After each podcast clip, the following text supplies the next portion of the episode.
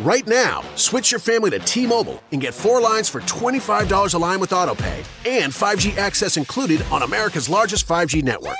So don't wait. Get unlimited and nationwide 5G access for the whole family for just $25 a line. Visit a T Mobile store or T-Mobile.com today. Plus taxes and fees. Customers may notice lower speeds and further reduction if using over 50 gigs a month due to data prioritization. Video at 480p. Unlimited while on our network. Qualifying credit 4 plus lines required. Capable device required for 5G. Coverage not available in some areas. Some uses may require certain features. See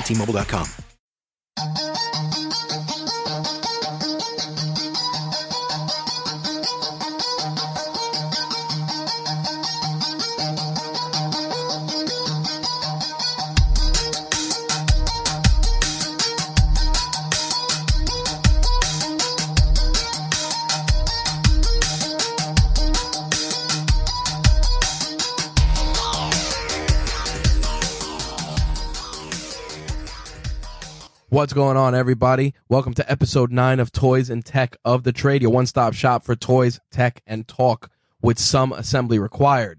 I'm your host, Rich Butler, and if this is your first time checking out Toys and Tech of the Trade, just a little background. Uh, Toys and Tech of the Trade shines the spotlight on entrepreneurs, creatives, content creators, bloggers, vloggers, you name it. Um, and we deconstruct not only the what the origin stories of their business, but also the gear, whether it's the gadgets or the software that they use to run their business, create their content, etc. But of course, on the toy side of things, we shift focus on the things that make them happy, the toys that complete their day, whether it's something as simple as Funko Pops to collecting cars to collecting musical instruments, whatever the case may be. Uh, toys in this particular instance should be in quotes. My guest for this episode uh, is a very unique individual.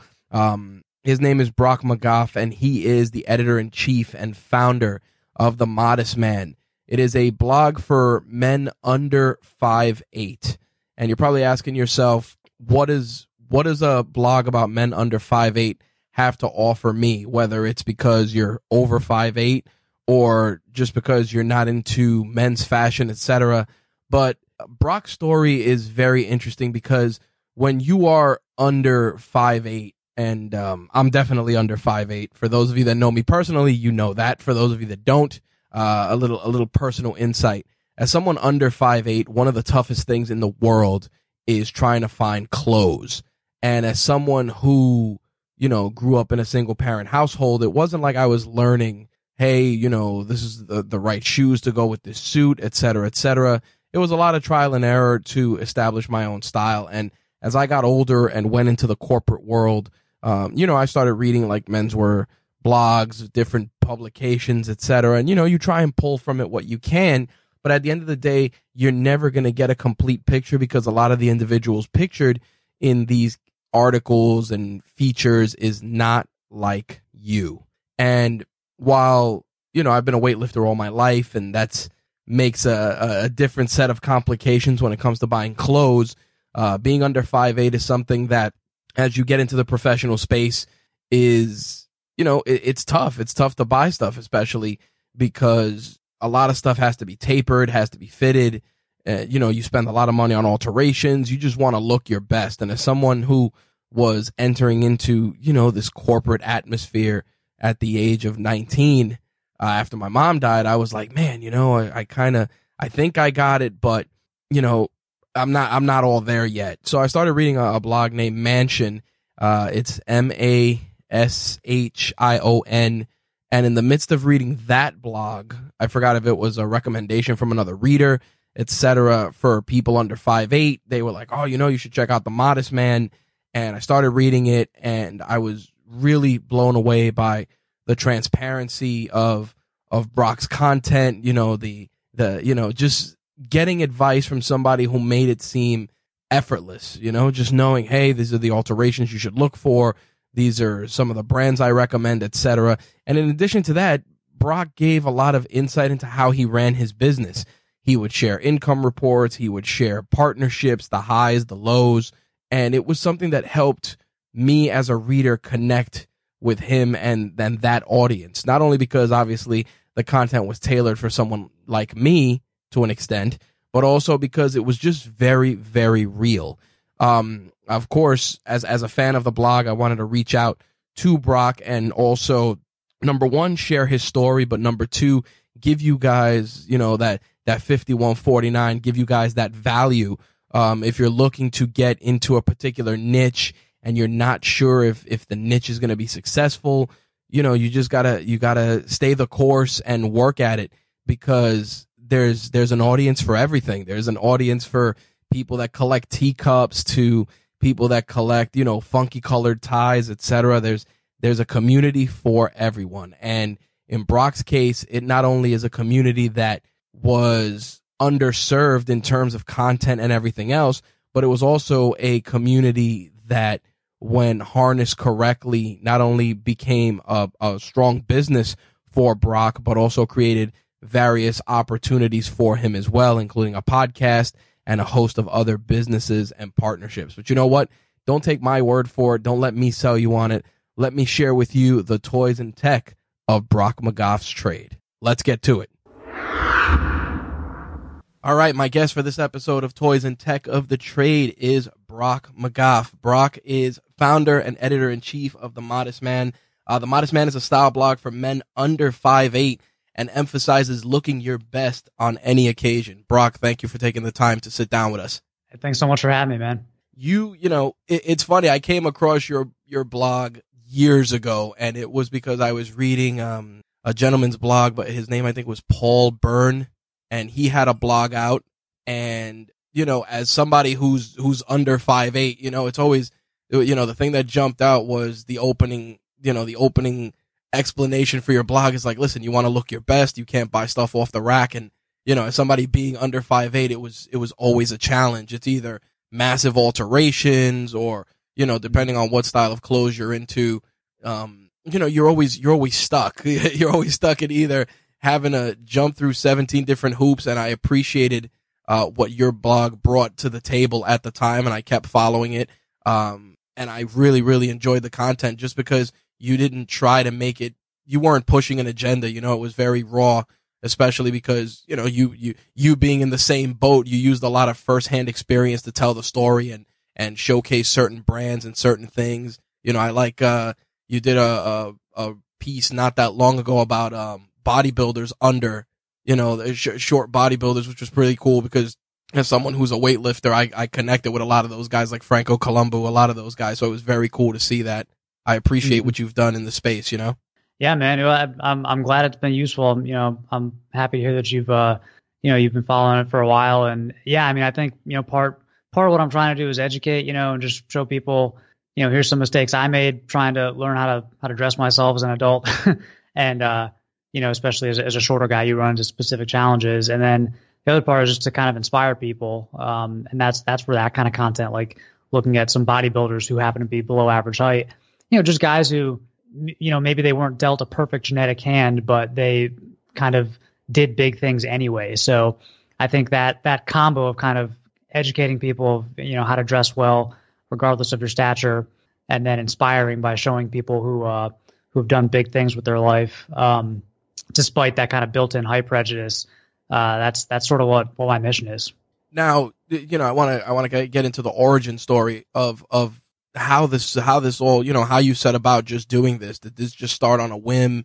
Was it something that kind of you started it just as a way to vent frustrations and and and pass on value to others? Where where did the inspiration come from for the modest man?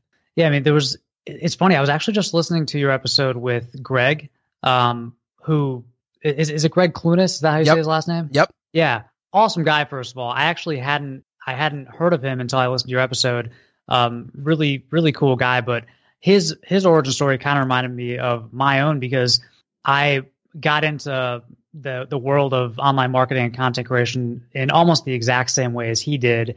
Um, I was working in a I had, I graduated uh, from college with a degree in psychology.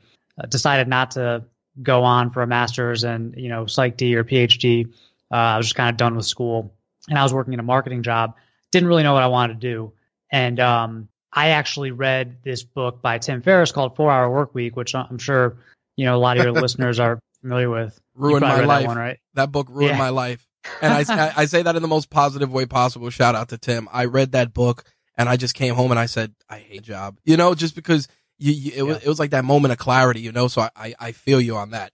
Dude, it, it, the, the exact same thing happened to me where it's funny. People, people are so quick to recommend books and that is the only book that I can say actually changed my life. Like I read it and I was like, oh, there's another way to live. Like people don't have to, you don't have to do this nine to five grind that you hate for the rest of your life. There's another way to do it. Um, and it kind of set me on this whole course. But I got into affiliate marketing and niche websites and WordPress and blogging and SEO. Got really deep into SEO, and um, you know I tried a bunch of stuff with varying degrees of, of failure uh, before I started the Modest Man. And the Modest Man kind of came came out because I was at the same time that I was I was getting into this world of online marketing, I was still working in like a corporate job and I was not a well dressed guy. You know, I was dressing like I did in college, basically. Like my clothes were too big. I didn't even know that I wasn't dressing well. Um, you know, people don't tell you that. And when I started caring about my appearance and trying to improve my appearance, I, you know, I went to Google like anybody else does. And like you, I found all these really cool style blogs, but a lot of their stuff I found wasn't super helpful because the actual clothing recommendations they were making wouldn't work for me. They say, hey, you know, wear these jeans and they'd be six inches too long. So I had to learn about alterations and where to shop and how to get custom clothes and all this other stuff. And so I kind of started Modest Man thinking, okay, here here's a here's a kind of a niche website that I could actually enjoy creating content for and maybe I could help some other people because if I'm dealing with these problems, there's got to be millions of other guys dealing with them too. Well, that you know, for me, I, it's funny. I remember when I first started reading your blog, and I think I posted. I said I fall into the big and small category, you know, in the sense that I'm five six, but I've been lifting weights since I was 14. So it's like, you know, I got to get double XL shirts. You know, my my legs are kind of big, so then I got to go and get pants altered and buy a bigger waist size. So it's it's pretty funny that you know when I came across that, I said to myself, "Damn, you know, this guy gets it," and I think that that's a big problem just across the board, I think that there, especially when, when you're starting a business, you know, you have to, you kind of have to niche down to where you're passionate about something because it's in your wheelhouse for you. Like the, that's what made it, like I said, so simple to get into your content. Number one, obviously we had similarities, but number two, it came from a genuine place. And I think that when, when you started this endeavor, did you ever think it would get to where it is now? I mean, I, I appreciate your transparency with revenue and everything else, which we'll get into uh, in in a few minutes. But I think just just doing that and keeping it so so clear cut. Th- did you want that from the onset, or did you want initially just to share your experiences and make recommendations, and then you just went down the path of being super transparent?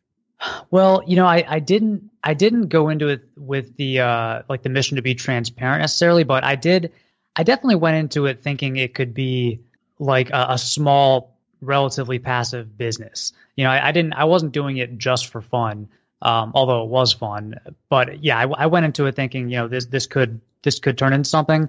I didn't know how big how how, how big the, the potential upside was.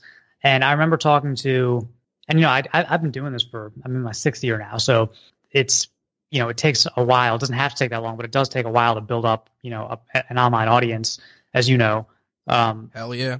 Yeah, dude. But, but, but I remember talking to, uh, maybe I was three years in and I was talking to Antonio Centeno, who runs a, a brand called Real Men, Real Style. And he was one of the first, like other, I guess, like bloggers or YouTubers that I had connected with, uh, in, in that space in the men's style world.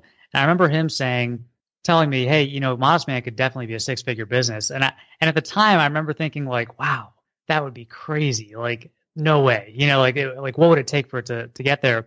And now, and and I'm by no means rich. You know, it's it is a six figure business, low six figures, but now I see that there's so much more potential. Like a, a website or, or a digital media company, a digital brand can be a seven figure, an eight figure business. You know, so I, I think I think you just don't know that until you kind of see it for yourself. Well, I think one of the things that gets me, especially with, with, with things like this, is that people people expect the the overnight success story, and that's why I like doing these interviews because there is no overnight success story unless you win the lotto the next day. It's a, it, you know, people, people don't see, people see the steak. They don't see the sizzle. You know, they see a lot of, oh, this is, you know, vicariously through social media, but there's a lot, you know, a lot of sleepless nights, a lot of, a lot of trial and error. I mean, you, you just said it before that you did so much prior and then, you know, you just found what worked for you and, and took off. I mean, when that guy told you that you could, you know, you could turn this into a six figure business, did you, did that just light a fire to say, you know what, I want to see if I can do it? Or did you just figure, hey, you know, if I build towards it, great. If not, you know, at least it's, it's a, it's a great project, you know? That definitely, it was definitely a, a bit of an eye opening experience. And I remember I was actually, I, I, talked to my dad around the same time, who's an entrepreneur. And, you know, I, I told him, actually, this is a separate conversation, but I remember telling him the, the first time I, I had a, a $10,000 revenue month and, you know, instead of, instead of reacting like, wow, that's, I mean, he, you know, he said that's great, but instead of saying like, wow, that's amazing, he said, he said, why not a hundred? Like, what would it take? You know? And I think that kind of bigger picture, like 10x thinking is very eye opening. It's good thought exercise, if nothing else, because it kind of, it makes you think, okay, what would it take to do that? You know, like maybe you have to hire some writers, you know, maybe you have to do something totally different than what you're doing now. So yeah, I think, I think that was a very, pivotal time. And, and, at that time, I was working uh, in digital marketing, and I had a, a, good job. You know, it was it was a really good job, and it was a fun job. And um, but but I knew at that point, the Modest Man was big enough that I knew my job was temporary, and and I every day that I went to work. I looked at it as a fundraising exercise. I wasn't looking at it as a career. You know, I, I was raising money for the eventual quit. Nice. That's a that's a great way to look at it. And I think that's a that's a very actionable way for for those of us that are still juggling that that nine to five, you know, check off all the boxes uh, lifestyle where it's you're using your your job to fund your dream, but you still have to put in the work to chase that dream. I mean, you you were working in that space. What was your what was your work day usually? An eight hour work day, forty hour week, and then you were doing yeah, the, yep. the modest man on the side, and then pushing it out constantly. Yeah, I mean, I was, you know, pretty much every lunch break, um, either taking calls, you know, for Modest Man or, or, uh, or, you know, I had a bunch of freelance work on the side in digital marketing, just trying to, you know, raise money and, um, you know, writing, uh, during downtime. And, you know, so yeah, I, I think you gotta, you gotta want it. It's to take a while. And, and I think that's why it's so important to, to choose a, an industry or a niche that you actually care about because you're, if you don't, you're to burn out for sure. I think that's that that's definitely one of the toughest things, you know, that that burnout. And you know, I want I want to ask about that, you know, just like the highs and the lows when you were when you were going out and trying to to monetize the modest man, you know, what was you, know, what was what was probably your biggest high point in the beginning in the infancy of of of the project. Not minus all the big stuff that's happened that we'll get into, but I mean like that first big break where you were like, "Damn, I this is this is the one, you know, to get the ball rolling." Yeah, I mean the first like really cool thing that happened was the first time a, a brand sent me something, and I was just like, "Wow, this is like a this is a free pair of jeans." You know, like this is amazing. Yep. And, and by the way, I still think like if you look at my Instagram story right now, I just I unboxed on my Instagram this morning. I still think it's amazing. I'm still super flattered anytime anybody sends something.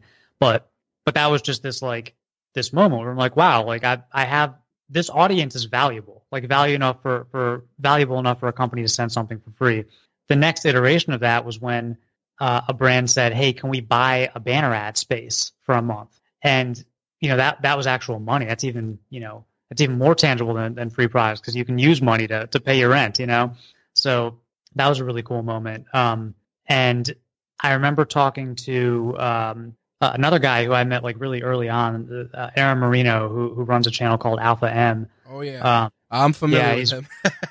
yeah, he's got got a huge YouTube channel, and I've I've known those guys for for a long time now.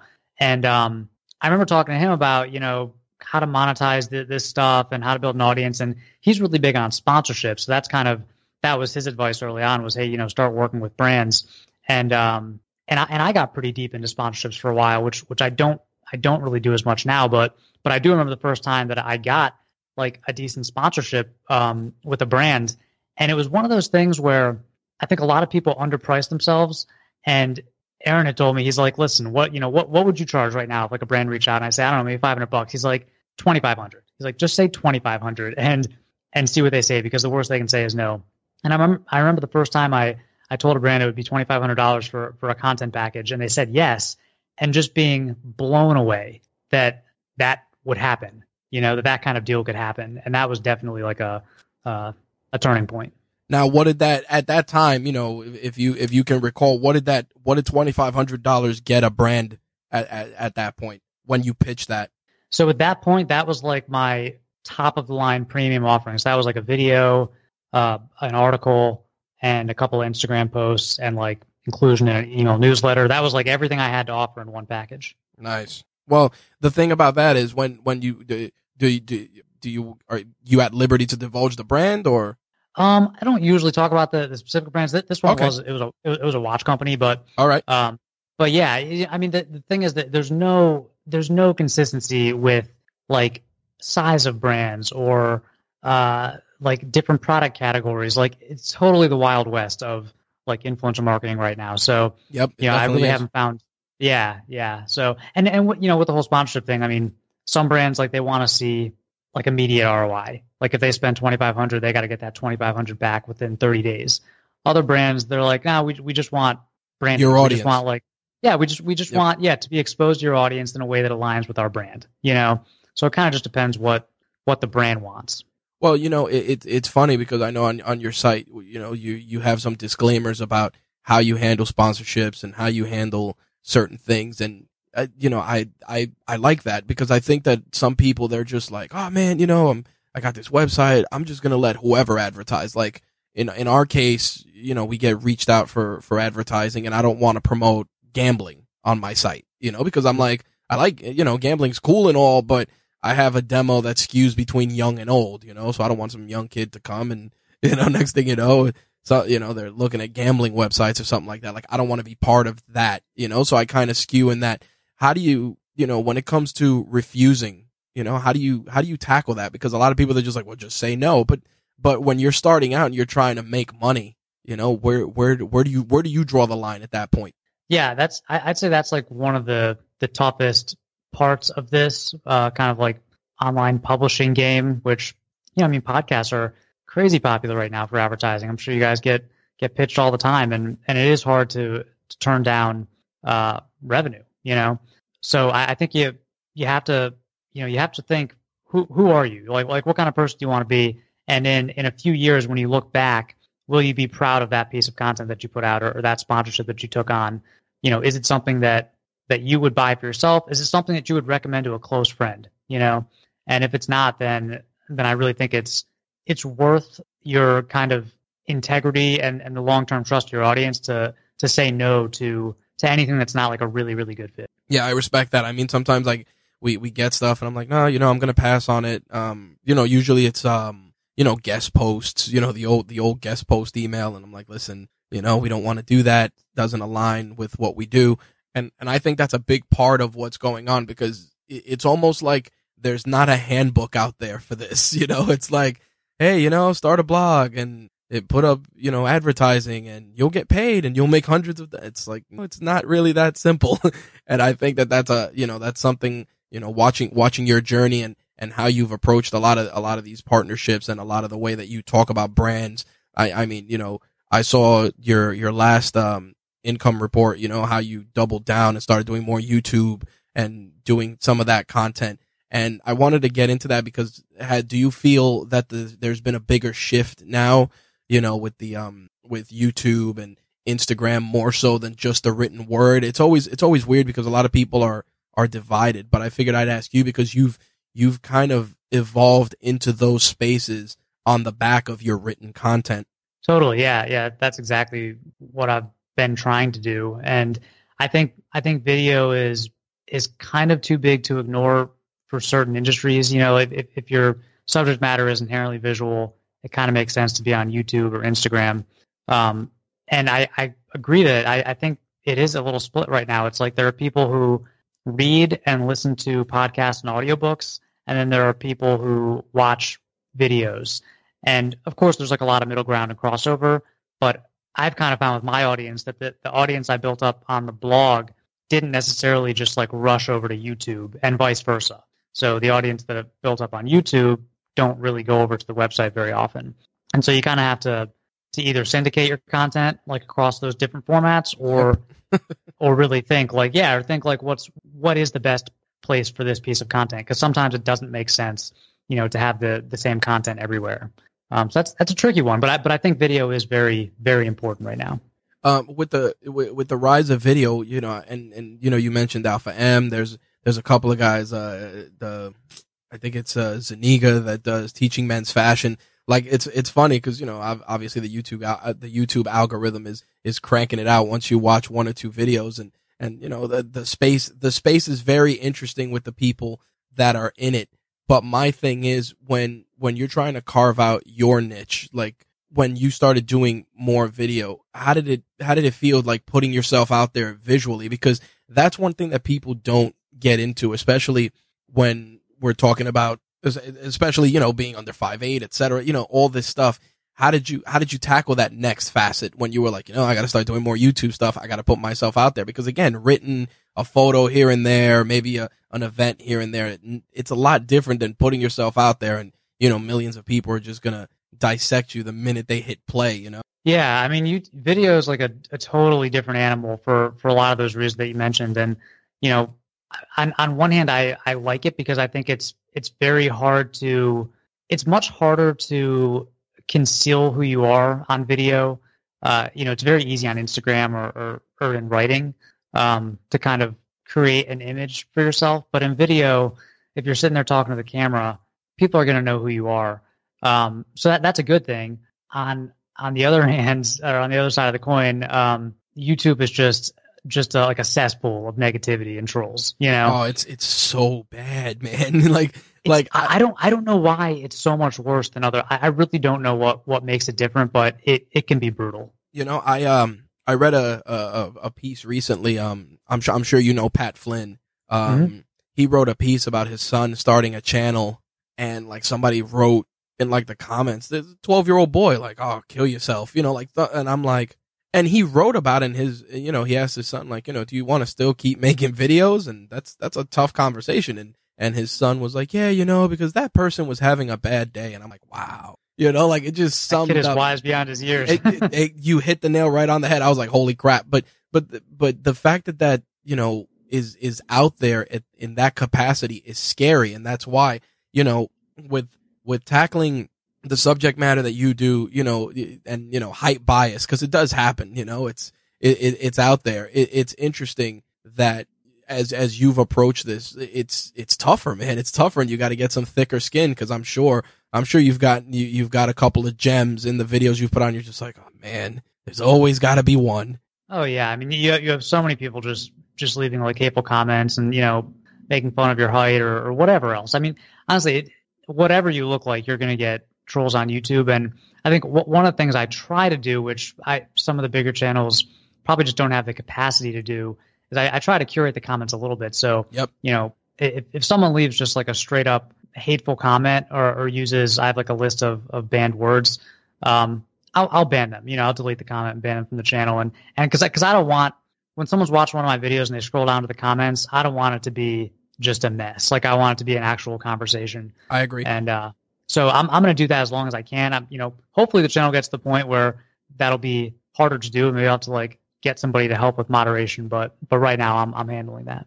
Good. I mean, I, I'm glad that you do that because that was my next question. You know, do you delete them? Because some people they're just like, hey, I leave it there, warts and all. Because at the end of the day, you know, if my audience is as ride or die as as I think they are, they're gonna they're gonna take care of it for me. And and to a point, I kind of feel that there has to be some self policing. You know, like like, don't get me wrong. It's cool if your audience is going to be like, yeah, man, don't write that. Don't be that guy. And, and that's cool and all. But at the end of the day, it's your brand and you can curate the messages and, and the commentary as you see fit. I, I personally am a big believer in just, if that stuff is way too out of, out of line, you just delete it. Yeah, I agree. Now, you know, you, you're doing, you're doing the site, you're doing, uh, YouTube, you're doing the podcast, which I wanted to get into, um, the buttoned up podcast. And I want to talk a little bit about that because was that the next progression for you? You were like, all right, let's do this podcast. And, you know, I, there's a great story of how you met your co-host, which I want to get into as well. Yeah. I mean, I, I love podcasts. I listen to a ton of podcasts. I love the audio format, listen to Audible all the time. Um, I always thought about maybe starting something and there wasn't really anything. There wasn't much going on in, in the men's style world in terms of podcasts. but I didn't have any immediate plans to do it. Um, and it wasn't something that I really wanted to take on on my own. So it was just kind of like serendipitous that John Shanahan happened to reach out, uh, who's you know an, another YouTuber. I didn't even know him. It was a cold email, and uh, I'll have to share it sometimes. It was like the most compelling cold email I've ever read, and basically convinced me after one email and a phone call to to partner up with him and start a podcast. nice. And, yeah, and and since you know since then we've uh we've become good friends, and you know we've we've hung out a bunch of times, and um but yeah, it was just good timing. Yeah, and you're also doing a lot more um live live events, you know, in person meetups. I wanted to talk about that. Do you feel that that doing those is something that has strengthened your your bond with your with your audience more so than it is because you're pretty you're pretty active on your site just engaging with all the comments. I remember, you know, I wrote a comment and, you know, within a few hours, boom, you responded and then, you know, everybody else was getting comments and I was like, all right, like this guy, this guy's on top of his game, you know? Yeah, man. I mean, dude, it's all about the engagement. You know, I, I think, I think we get a little bit, and what we, I mean, like, you know, publishers, we get a little jaded by numbers because, you know, I'm sure you look at your podcast downloads and, and you're seeing these big numbers that it, it becomes like monopoly money. You know, you can't even visualize like what is 200,000 people. I, I don't know. Yep. It's like a stadium, you know, and you forget that like when someone leaves a comment, like that is one individual person who clicked on your video and watched it and left a comment. So, you know, meeting that person in real life is is amazing. And e- even if we do a meetup and you know 20 people show up, that's that's like a priceless time. I I, I love doing that. And so yeah, I think that's you know it's not like scalable. It's not it's not like a revenue driver or anything like that. But it's just like it's just a cool thing to do. Now you had mentioned when we when we were at the start about you know WordPress, and I wanted to get into that because WordPress has seen such a massive evolution as of late, um, especially on the back end with with the recent updates. Um, did you do you feel that the the flexibility of WordPress makes it so so entrepreneur friendly, or is it something where you kind of just jumped into the sandbox because everyone was there and you figured, ah, this is it, and I'll learn it and then grow from. I think well, so so when I started building niche sites, like I don't even think Squarespace was a thing. So WordPress was like the default leader. You know, I, I think Wix and some other stuff was around, but WordPress was just better. And I think the main for me that the main thing that set it apart was it was just so so easy to focus on SEO with WordPress. Um, it's just a very like clean platform and it's fast and secure and uh, you know kind of open source. So there's all these plug there's a plugin for everything. Yep. Um, I still think it's by far the best platform to build a website.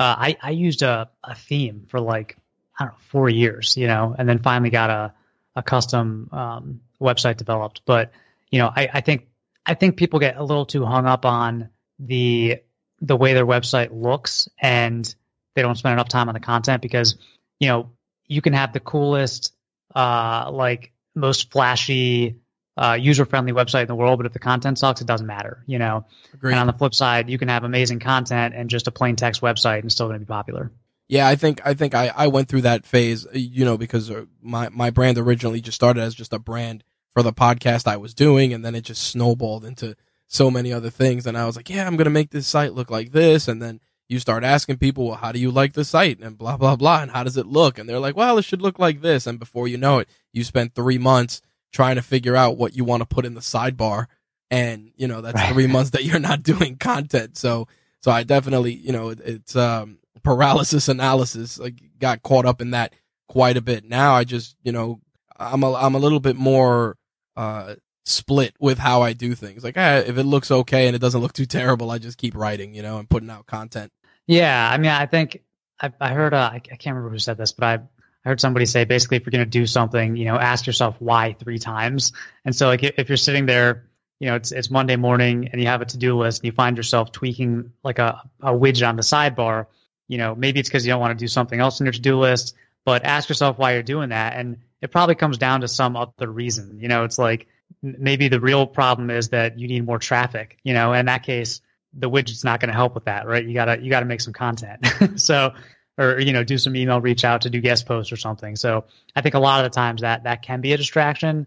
Um, not to say that it's not important because the, the look and feel of your brand and the UX it is important. It's just not the most important thing. You know, you you mentioned email and and I wanted to talk about that because you know you're your your emails are always your your newsletter email are, is always very nice, very neat. And I wanted to get into that because a lot of people and and I'm uh, I, I made that rookie mistake. They they just bombed when it came time to to build that email list. Is the email list now in 2019 still as vital as it was five years ago in your eyes? You know, I, I think a, a lot of people would say yes. I'm I'm seeing a, a bit of a decline in email. Um, and like a number of subscribers that, that I get every day and open rates, click rates. And I don't think it's, it's a, it's bad or, you know, I don't think it's like a scary thing that's happening. I think people are just choosing to follow you elsewhere, like on Instagram and YouTube. So yeah, I, I guess the, the, short answer is, is no, I don't think it's as, as valuable as it used to be. I still think email is really valuable and it's worth doing. But, um, you know, if, if you have an email list with 50,000 people, you know, you might be able to get a maybe a couple thousand or a few thousand people to your website with an email, but you're not going to get 50,000 people. Right. That's where, that's where there's the disconnect with that. And the reason is because I kind of got into it late and I'm like, man, I gotta, I gotta build this up and I gotta figure out how I'm going to send it out and if I'm going to do it weekly and then it becomes a thing of what you want to put in the email because you don't want to be ultra spammy with it. But, you know, I like, I like how you do it because especially your, your, your last year recap email was really good because like, oh, here's the, here's, you know, if you want to read this income report, go here. If you want to see this here, you included some personal snippets. You kept it very, very concise. And that was my, my next question. You know, when you're, when you're putting together your, your, your email, how, how do you, how do you determine what's going to go in there? Obviously you want to put, Hey, the most recent posts or whatever, but how do you curate your content for that audience without making it seem like an overabundance or just giving them too much? That's a good question. And honestly, I, I don't know if I'm doing if I'm really doing it the optimal way. I mean, I know a lot of people will send an email and, and they're, I think, I think the kind of the traditional approach to email is like have a really compelling subject line. So they open it and then have like one call to action, right. you know, click this link, read this post. I, I don't like the, the clickbait subject lines because I think it's, it's like a downward spiral. Like once you do it, you have to keep doing it and it gets more clickbaity. And you see this on YouTube too. Yep. So I, I want people on my email list to know that they're going to get every week or every two weeks, they're going to get an email that summarizes the content that was published since the last email, you know? Right. So it's going to say, Hey, since you, since you last heard from us, you, you know, we've got two new articles and one new video. Uh, and then in every email, there's going to be a little section for, for deals. So like, Hey, here's three deals that are going on right now that, that you can check out. And that's it. And so it's more of like a digest. And if you don't like it, that's fine. Um, if we have like, you know, if I get lower open rates because the subject is just descriptive, it's not like exciting, that's fine too. but I think it's a more sustainable and kind of more honest way to do it, you know? No, I, I agree. And I think, and, and that was where, why I was asking that because it's exactly that. The clickbaity titles and YouTube, like I said, is, is good for that. I mean, even the news uses that as well. It's like, hey, is the milk you're drinking every day killing you? And then you're waiting to see and waiting to see, and they save it for like the last 15 minutes of the newscast, and you're like, oh, this nonsense. Yeah. Turns but, out, no, it's not killing you. yep, that's that's exactly it. Um, I wanted to switch gears a little bit and definitely talk about you know the bread and butter of of the modest man, and that's that's men, men's fashion. Um, you know, with the especially here in New York, you know, New York is a is is definitely very, very interesting when it comes to fashion because it's a, it's a combination, you know, a little bit of business casual, a, a lot of streetwear uh, over the last, you know, as, as, depending on where you're at in New York and, um, you know, just a lot of comfort in between. And I wanted to talk to you about that because I wanted, especially now that you're in New York more frequently, you know, how do you feel about that, that division in terms of how fashion is portrayed in the Big Apple? I think it's so cool, man. New York is is one of the best dressed cities in the world, as far as I'm concerned. And, and every every time I go there, I just want to up my game, you know, like just to keep up with people because I feel like people in New York just I don't know. Everybody's expressing themselves with what they wear yep. versus in other places, like only like a small percentage of people seem to care. So I I, I really love New York for that reason. And you know, I, I think the merging is really cool. It's, it's to me, it seems kind of like the way music has gone. Like we're there are genres, but there's also like a lot of blending between genres and some some music doesn't even really fit into any genre. Absolutely. I think that's kind of yeah, it's kind of how style is now and, and that's I think that's super cool. Where do you you know, where do you stand with like the you know, the streetwear aesthetic? And I ask because a lot of people that a lot of a lot of uh, style blogs they're kind of like, "Eh, you know, don't go out wearing uh, you know, your joggers and your sneakers. Like this is how you got to wear this for this. Like, like very, very regimented. And I wanted to ask, um, you know, just as someone who's, who's definitely still a streetwear guy. I mean, I was a, I was an eighties kid, you know, and then crafted in the nineties to, to, to be finished off. So, you know, it's, and a New Yorker to boot. So it's like, you know, Timberland jeans and, and, and, you know, yellow construction boots. That's like a, that's like the default uniform, you know? mm-hmm. Yeah. And, and you gotta, I mean, that, that's the thing about, about the clothes you wear. Like you have to like them. They have to make you feel good. And if they're not, then you're, it, you're just doing it wrong. It doesn't, it doesn't matter what anybody says, you know? So I, I think, and I, I used to, my, my advice used to be much more prescriptive like that. Like never wear brown shoes with a black suit, never wear blah, blah. And it's like, I try not to do that anymore because it's it's like first of all wear whatever you want, you know. Yep. But I, I, I do think that you should you should dress within the parameters of like an occasion that you're going to. So if you're going to a wedding, you should dress within the parameters of of that dress code. Add, add your own personality to it, but like know the rules, you know. And once you know the rules, you can kind of play with them. So you know the streetwear thing. I'm personally, it's it's not part of my aesthetic, but I have you know nothing but respect for people who are into it. Well, you know, it, it's funny because the, it, there's such a, a, an interesting dynamic, like you know, especially in the sneaker culture, like you know when when Jordan did the sneakers with the patent leather on the on the front, you know, you saw people wearing them with their tuxedos and wearing them to the prom and and don't get me wrong, you know, I love I love a pair of, of Jordans as much as the next guy, but to your point, it's like, listen, I'm not wearing a pair of Jordans to, to my prom, you know, or, or listen, yeah. man, I'm not wearing, you know, when I got, when, when my wife and I got married, everybody's like, oh, you know, you, cause we got, did a destination wedding. They're like, ah, oh, man, you know, you could wear like some Converse. I'm like, nope. I'm like, nope, not doing it. And so, so I, I, I definitely respect that because I think that that's the, that's the problem. I think that you still have to respect some of those, those timeless occasions where, it's like, listen, you got to put on dress shoes. You got to put on a suit. You have to, you know, it's like, like you just said, add your little tweaks, you know, maybe you want to add some cool socks or a, or an awesome bow tie or a cool pocket square. But, but listen, you gotta, you gotta wear the stuff, you know? Totally. Totally. Yeah. I mean, like a, an example of that would be say you're going to someone else's wedding and you're, you know, you're a menswear blogger and like you're really into it and, and you love dressing up. But if you're going to someone else's wedding, like you shouldn't show up with like a super fitted suit with like double monks and no socks and a pocket square and a tie clip and a watch and like you know you shouldn't you shouldn't show up like trying to steal the the groom's thunder basically like have respect for the occasion and and kind of kind of know your role and it's it's okay to to maybe add some interest to your outfit or maybe stand out a little bit but i think it's just important to to kind of know where you are and and then uh you know re- respect that. And then you can kind of add your personality in, in a more subtle way.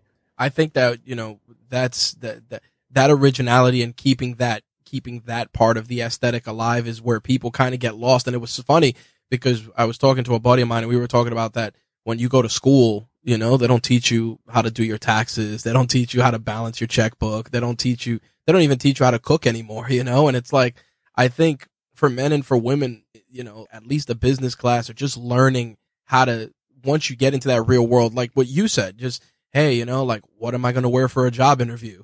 Like, like, you know how many times I used to ask like other people I knew, like, hey, I got this job interview. What do you think I should wear? Because that just doesn't exist. I mean, now obviously in 2019 with the internet and everything else, there's countless people, you know, guys like you and others that are putting out great content, just pointing people in that direction. But there was never ever a blueprint growing up. Like most of us, you know, we kind of looked at our dads if if we had one, you know, as as the as the as the style to follow or kind of a general idea and then, you know, obviously TV and everything else influenced it, but I feel that growing up that was something that was just lost, you know, it was a lost art form. Nobody knew like, hey, you you know, you got to wear dress socks and these are dress socks and these are, you know, loafers. You know, everybody was like, ah, my grandfather wears penny loafers and that's it, you know.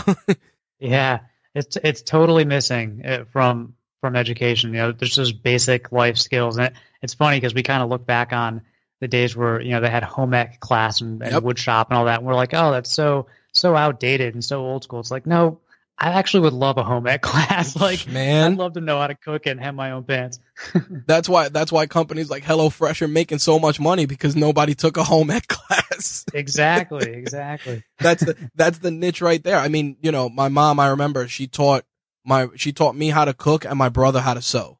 And that's how she did it. She cuz I just I'm I'm not good at it. she was like you're going to learn this and you learn this and you kind of meet in the middle and it was because, you know, those were those were skills we just didn't have and don't get me wrong, you know, my brother can can stitch a button, you know, do something very quickly, but it's a valuable skill to have and it's just something that's so lost now. It is. Yeah, I, I totally agree. Yeah, and like basic accounting and just like just like the basic life skills, how to do your taxes, you know? like, yep. I don't know why they, they don't teach that stuff. Nope. Credit, credit being the big one. Oh, we're not going to teach you about credit. And then when you get out of college and you applied for seven cards when you were, uh, at, you know, at the admissions office because they were outside setting up tables. If you remember that those days.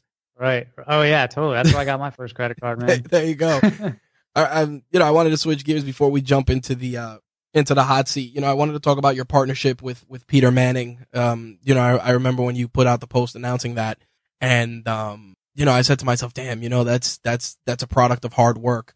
Um, you know, the the the origins of that partnership are within that post, but I kind of wanted you to share a little bit of that story with our audience, just to show, you know, how you know how far that hard work brought you. Yeah, totally, man. I I had um what what I mentioned earlier in in, in our interview I wanted that first company to send me free stuff and that first company to buy buy banner ad space. That that was Peter Manning. And so when I first started Modest Man, I didn't know that this clothing company had started out of New York by this guy named Peter Manning um, that was for men uh, five eight and under. And at the time, uh, there were a couple brick and mortar shops that focused on the shorter guy, but there was really nothing like it. No online company. And uh, so you know, once we found each other, it was like, wow, this is a match made in heaven. And and they they bought advertising that first month for I think two hundred dollars, and they haven't missed a month since then. So they've been my long, longest term advertiser, super loyal, um, a perfect fit because I, I, was wearing out their clothes all the time anyway. Um, and what was cool about them is, you know, they didn't just yeah they wanted traffic and you know they wanted the exposure, but they'd send stuff just asking for feedback. So like they'd send a pair of chinos and say, hey, what do you think about like the leg opening, you know? And so we we kind of were working together that way, like way before it was official. Um, and then you know, fa- so fast forward uh, like five years, I've met the Peter Manning team a few times. Um, you know, they've continued to, to increase their ad spend. They've grown a lot. Like they have a whole clothing line now. And last year, I was thinking about starting my own clothing line because I'm I'm thinking, okay, how do I take Modest Man to the next level? You know, like right. I don't want to do I don't I don't want to just keep doing sponsorships. Like I need a product. You know, I need I need to turn this into an actual business. And um and so I, I was considering starting my own my own clothing line and uh or partnering with somebody else. I was talking to a couple potential partners, and I talked to the guys at Peter Manning, and you know they were like, hey, why don't why don't you come work with us for a while? You know, and and you know kind of get your get your feet wet in the in the, the industry, see how clothes are made, the back end, the supply chain, and and the product development side of it, and uh and help us with digital marketing. And so, yeah, we made that official.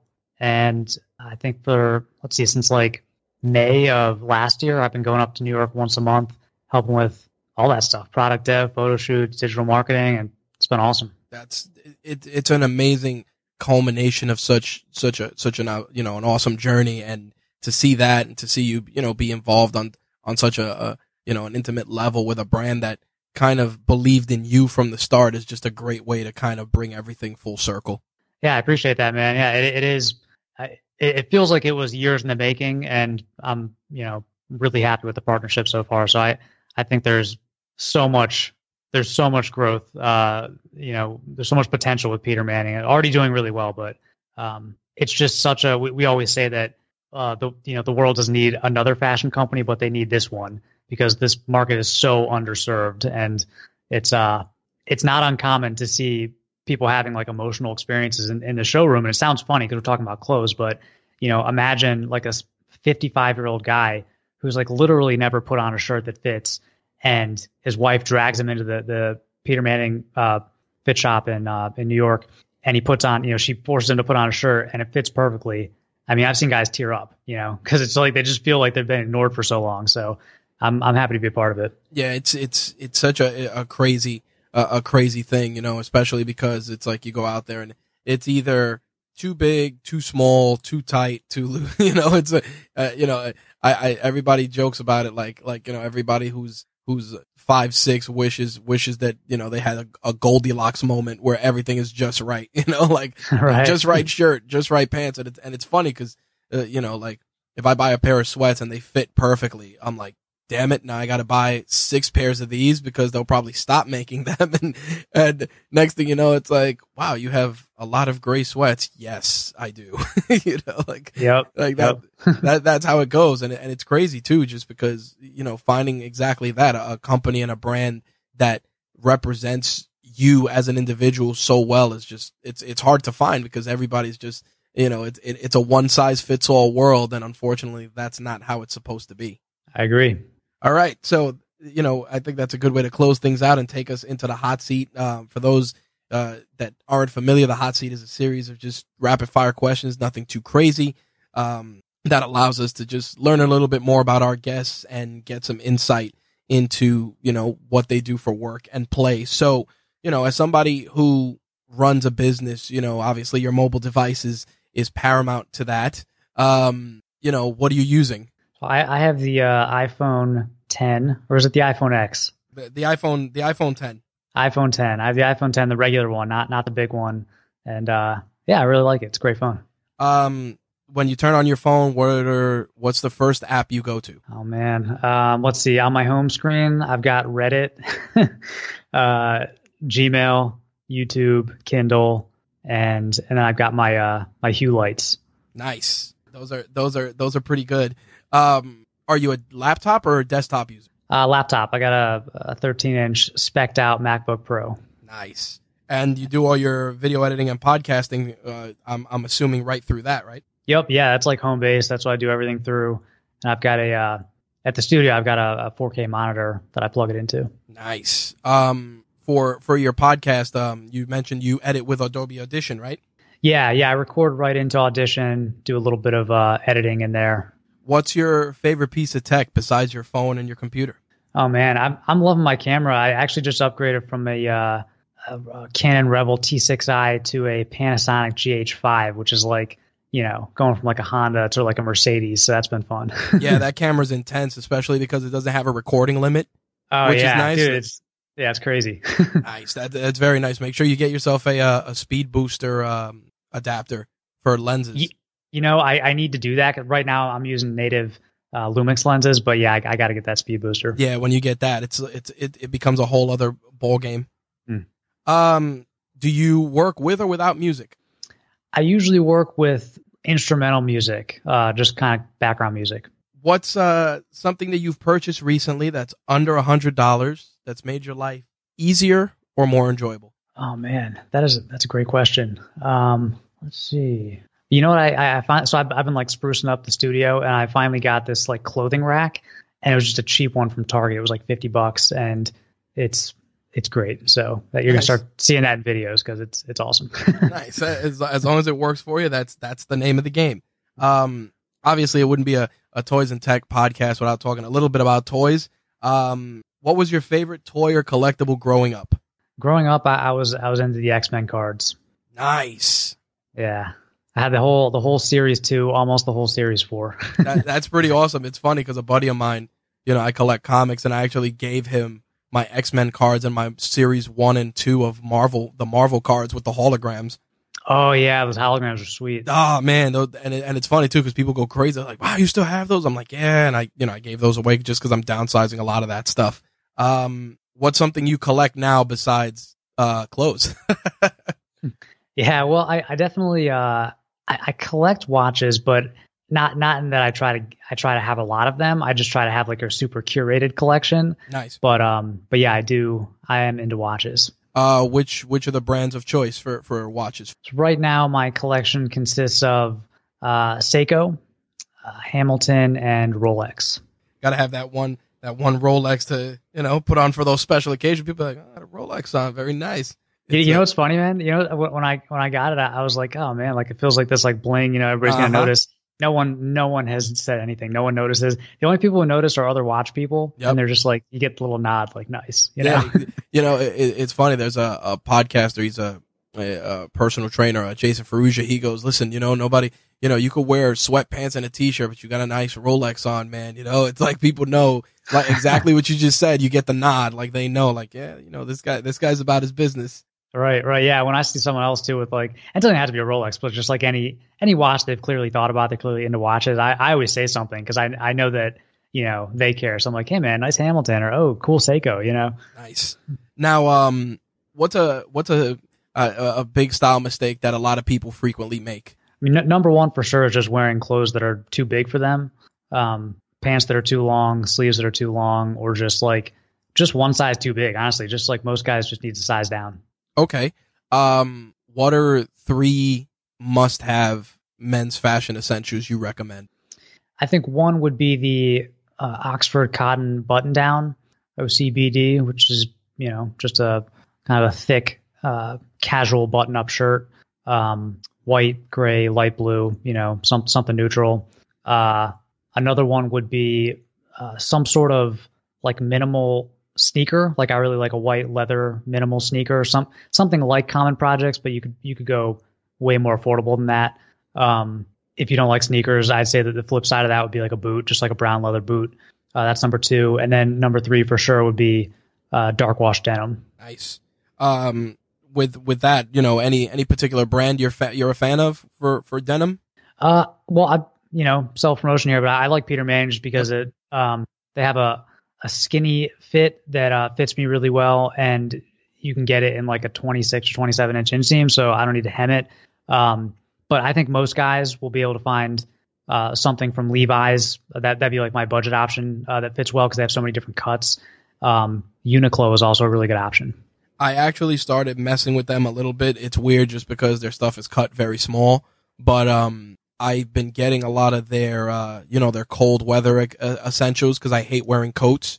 So you know, I get like the like the the heat gear, like heat tech, uh, yeah, yeah, the heat tech, the the base layers and stuff like that, and just throw that under a sweatshirt, and I'm good for the day. Yeah, dude, same. I, I don't like wearing like giant parkas, so I'll just wear like three layers instead. nice. Um, what's a, a, company that people should look out for? Obviously, besides Modest Man, that you're watching too. Um, are we talking like content creators or like in uh, general, just a company that you're like, you know, that's a company that's that's got it together. Just it doesn't matter the space, just a company you feel that that's a company to look out for. Yeah, I think. Well, I, th- I think on YouTube, I mean, definitely want to shout out to a couple like I want to say up and coming, but they're growing so fast. They're not they're not small channels anymore. But Shoot. there's a channel uh, called Hueguh, um, H U E G U H, which is really really cool. Uh, just awesome production quality. There's another one, um, Tim Dessaint, which is similar. These are both men style guys, but just like really fun videos to watch. Okay. Um, and then in the uh, clothing accessory space, um, I really like. Uh, there's there's some really cool new shoe companies. Um, Thursday Boots is is a favorite of mine. Um, Greats, uh, Koio.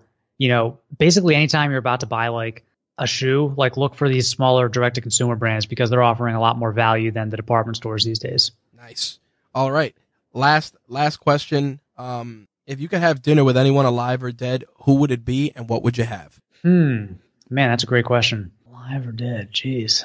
Well, all right. So alive, it, it would for sure be Tim Ferriss, and I would I'd just buy him whatever he wanted to eat and just say thanks for writing four hour work week.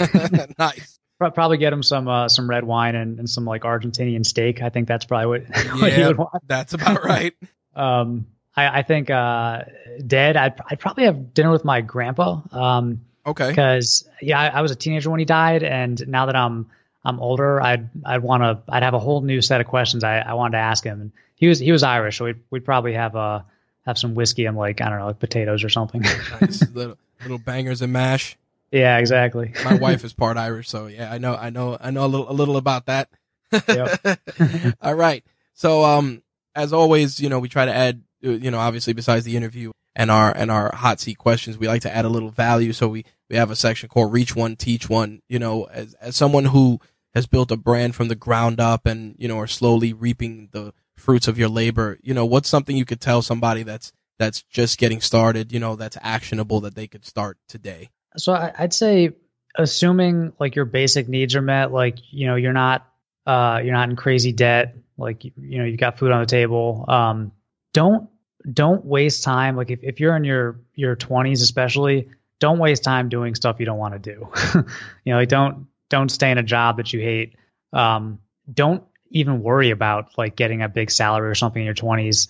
Um, if if you have school debt and stuff, try to pay it off. But like, just don't worry about the money at that point in life. Um, I'm not saying not to save money. Like, definitely have a 401k, IRA, max it out.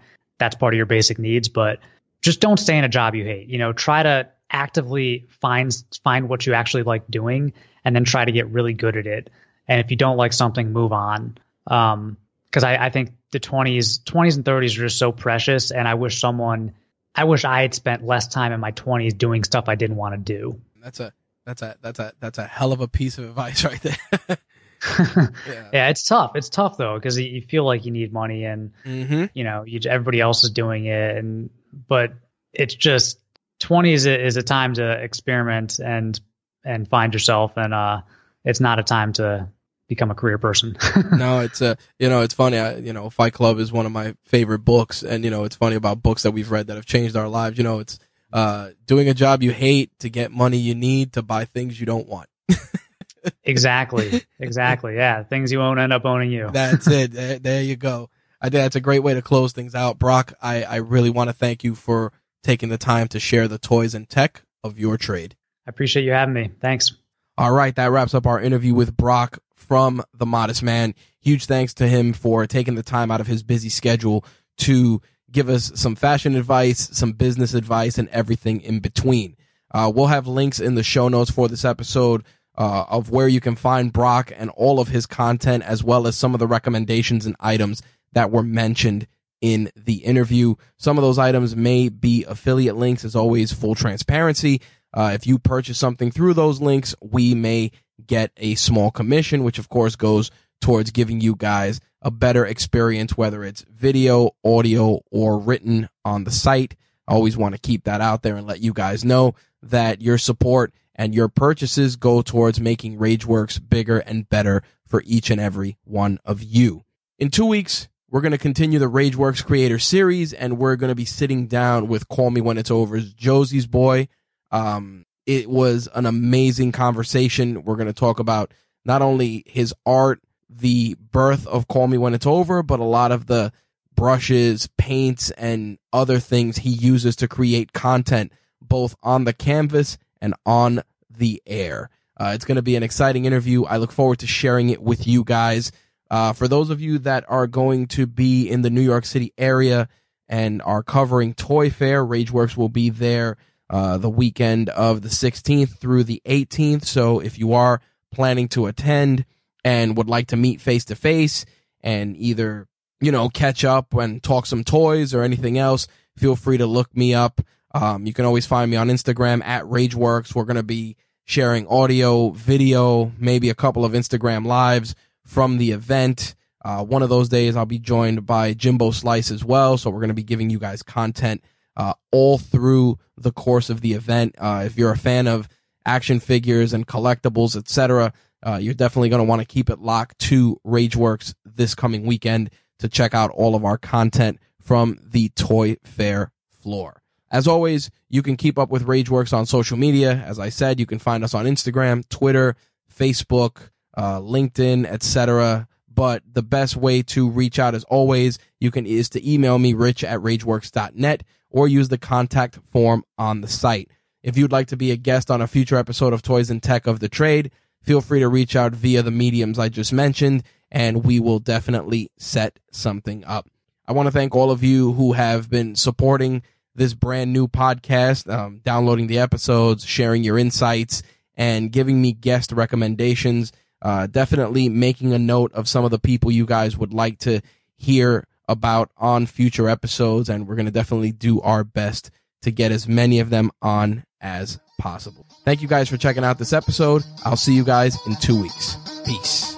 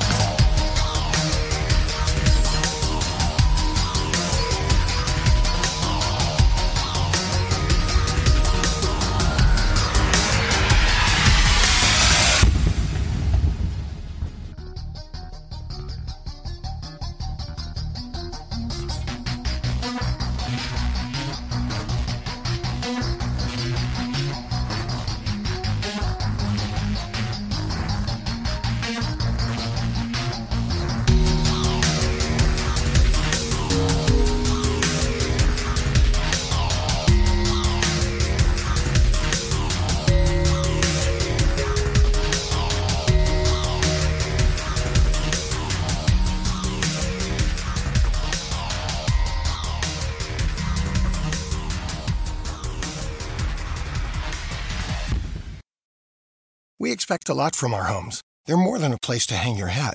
They're where you try your hand at gardening and new recipes, rest and recharge, work and play. And that's why at Home Advisor, we're committed to keeping your home up and running. Whether you need to repair an overloaded appliance or you're looking to create a backyard retreat worthy of a summer staycation, use the Home Advisor app, day or night, and we'll find a local pro to get the job done right. Whatever you need, we'll do everything to fix your everything. Download the Home Advisor app today to get started. The outcome of an opioid emergency may depend on a quick response. Accidental overdose can happen anytime, even if the opioid pain medicine is prescribed. Due to COVID 19, emergency services could be slower to arrive. Get prepared. Get naloxone, a potentially life saving reversal agent with no prescription directly from your pharmacy. Having naloxone available allows you to respond first, not a substitute for emergency medical care. Learn more at opioidsafetyplan.com. That's O P I O I D safetyplan.com.